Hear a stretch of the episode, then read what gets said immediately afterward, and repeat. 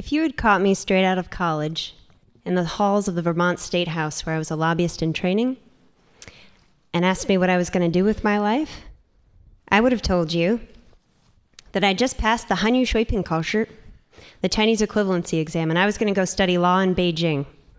And I was going to improve US China relations through top down policy changes and judicial system reforms. I, I had a plan.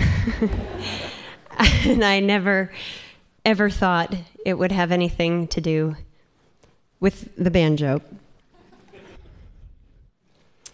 Little did I know what a huge impact it would have on me one night when I was at a party and I heard a sound coming out of a record player in the corner of a room. And it was, it was Doc Watson singing and playing Shady Grove. Shady Grove, my little love, Shady Grove, my darling, Shady Grove, my little love, going back to Harlan. That sound was just so beautiful. The sound of Doc's voice and the rippling groove of the banjo. And after being totally and completely obsessed with the mammoth richness and history of Chinese culture, it was like this total relief to hear something so truly American and so truly awesome. I knew I had to take a banjo with me to China. So, before going to law school in China, I bought a banjo, I threw it in my little red truck, and I I traveled down through Appalachia and I I learned a bunch of old American songs and I ended up in Kentucky at the International Bluegrass Music Association convention. And I was sitting in a hallway one night, and a couple girls came up to me and they said, Hey, do you want to jam? And I was like, Sure. So I like picked up my banjo and I nervously played like four songs that I actually knew with them. And a record executive walked up to me and invited me to Nashville, Tennessee to make a record.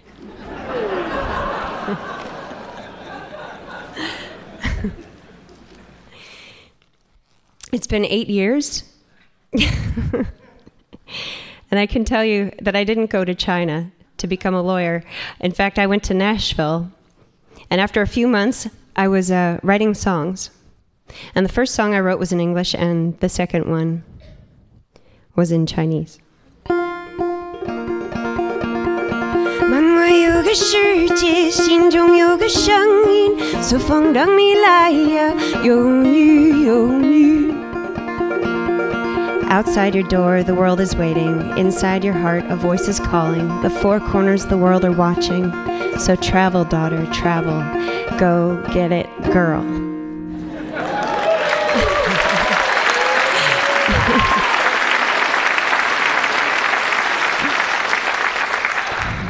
it's really been eight years since that fated night in Kentucky.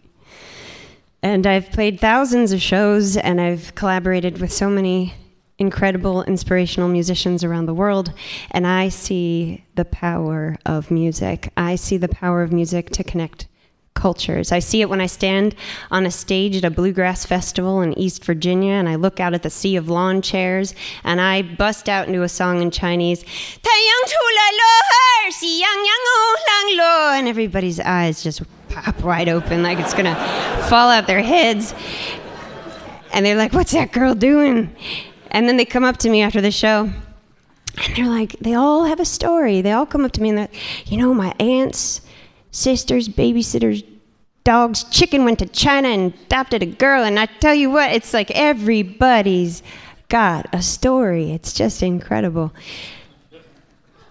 And then I go to China and I stand on a stage at a university and I bust out into a song in Chinese, and everybody sings along and they roar with delight at this girl with the hair and the instrument, and she's singing their music. And I see, even more importantly, the power of music to connect hearts. Like the time I was in Sichuan province, and I was singing for kids in relocation schools in the earthquake disaster zone. And this little girl comes up to me.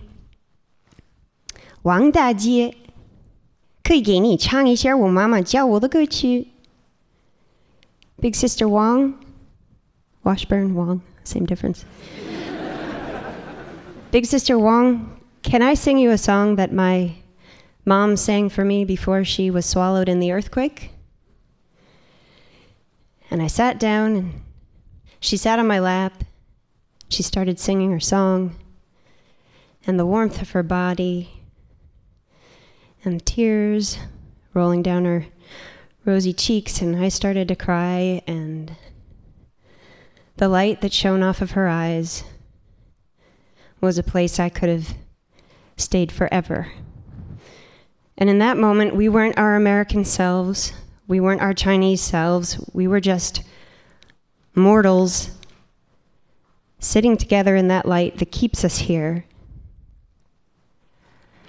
I want to dwell in that light with you and with everyone, and I know US China relations doesn't need another lawyer. Thank you.